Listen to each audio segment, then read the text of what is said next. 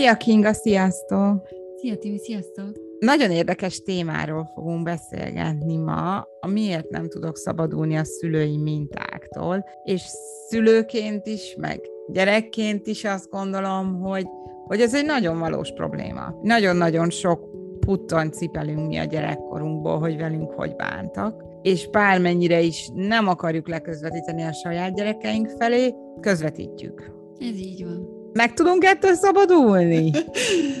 meg, meg. Én mindenkit megnyugtatok, hogy meg lehet szabadulni. Idő, sok idő, de ha átírjuk ezeket a mintákat, amiket hoztunk, akkor egy idő után teljesen eltűnnek, és automatikussá válik a, az a helyes viselkedésmód, amit mi szeretnénk alkalmazni. Mennyi ez az idő, illetve mennyire kemény munka kell ahhoz, és mennyire tudatosnak kell lenni ahhoz, hogy ez létrejöjjön? Az első, hogy fölismerjük az adott helyzeteket, amiben olyanok vagyunk.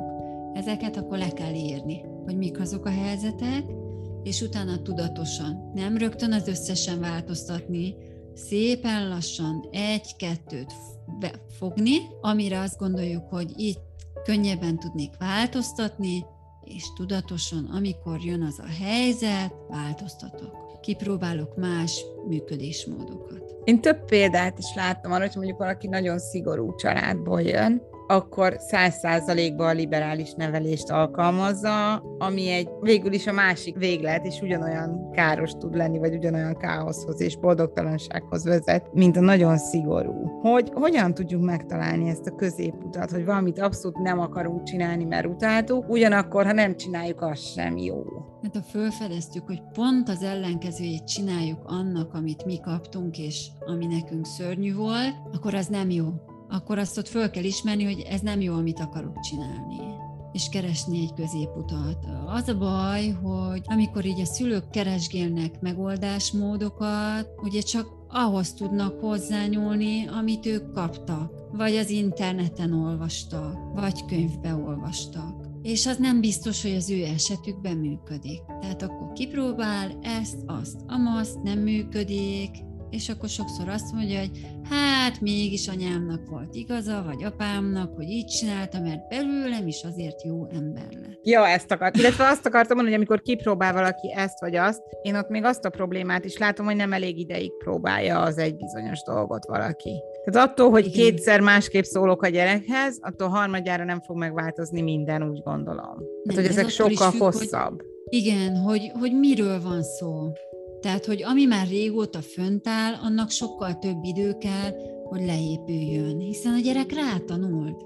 Hát arra rátanul a gyerek, hogy ha én ezt csinálom, anya ezt csinálja, és ha hirtelen nem úgy csinál, meglepődik, de addig próbálkozik, amíg anya ugyanúgy fog csinálni, mert hogy hát ő arra számít, neki arra van szüksége.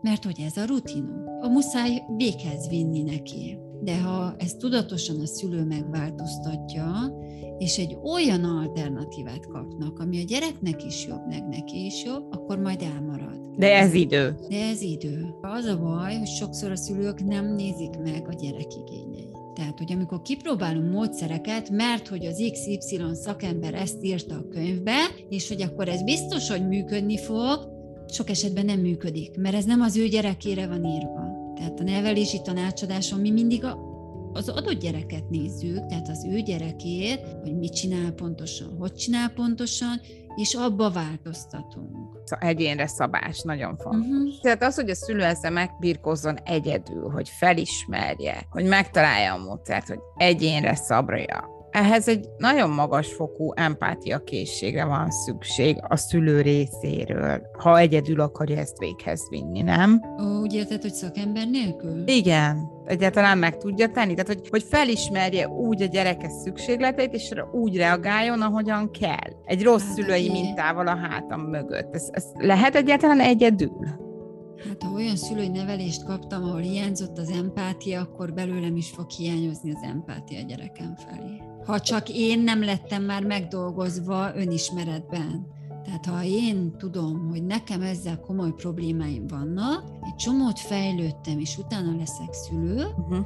akkor lehet arról szó, hogy megszületik a gyerekem, beugranak ilyen szülői minták, amiket követek, de eszembe jut, hogy aha, ezt nem szeretném, és akkor változtatok. Uh-huh. De hogy akkor ez már a kezdetektől van. De az, hogy, hogy önismeret nem volt, szakembernél nem jártam, és csak könyveket olvasok, az nem elég.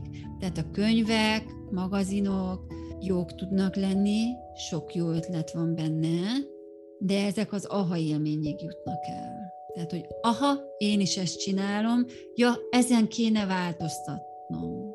Csak azt nem tudjuk már, hogy, hogy hogyan. Mm, és akkor, amikor megvan ez az élmény, hogy felismerjük, hogy kell változtatni, akkor kell elmenni egy szakemberhez. Egy nevelési tanácsadóhoz, egy pszichológushoz esetleg. Hol érdemes kezdeni tényleg a pszichológusnál, hogy önmagunkon dolgozzunk, vagy a nevelési tanácsadónál?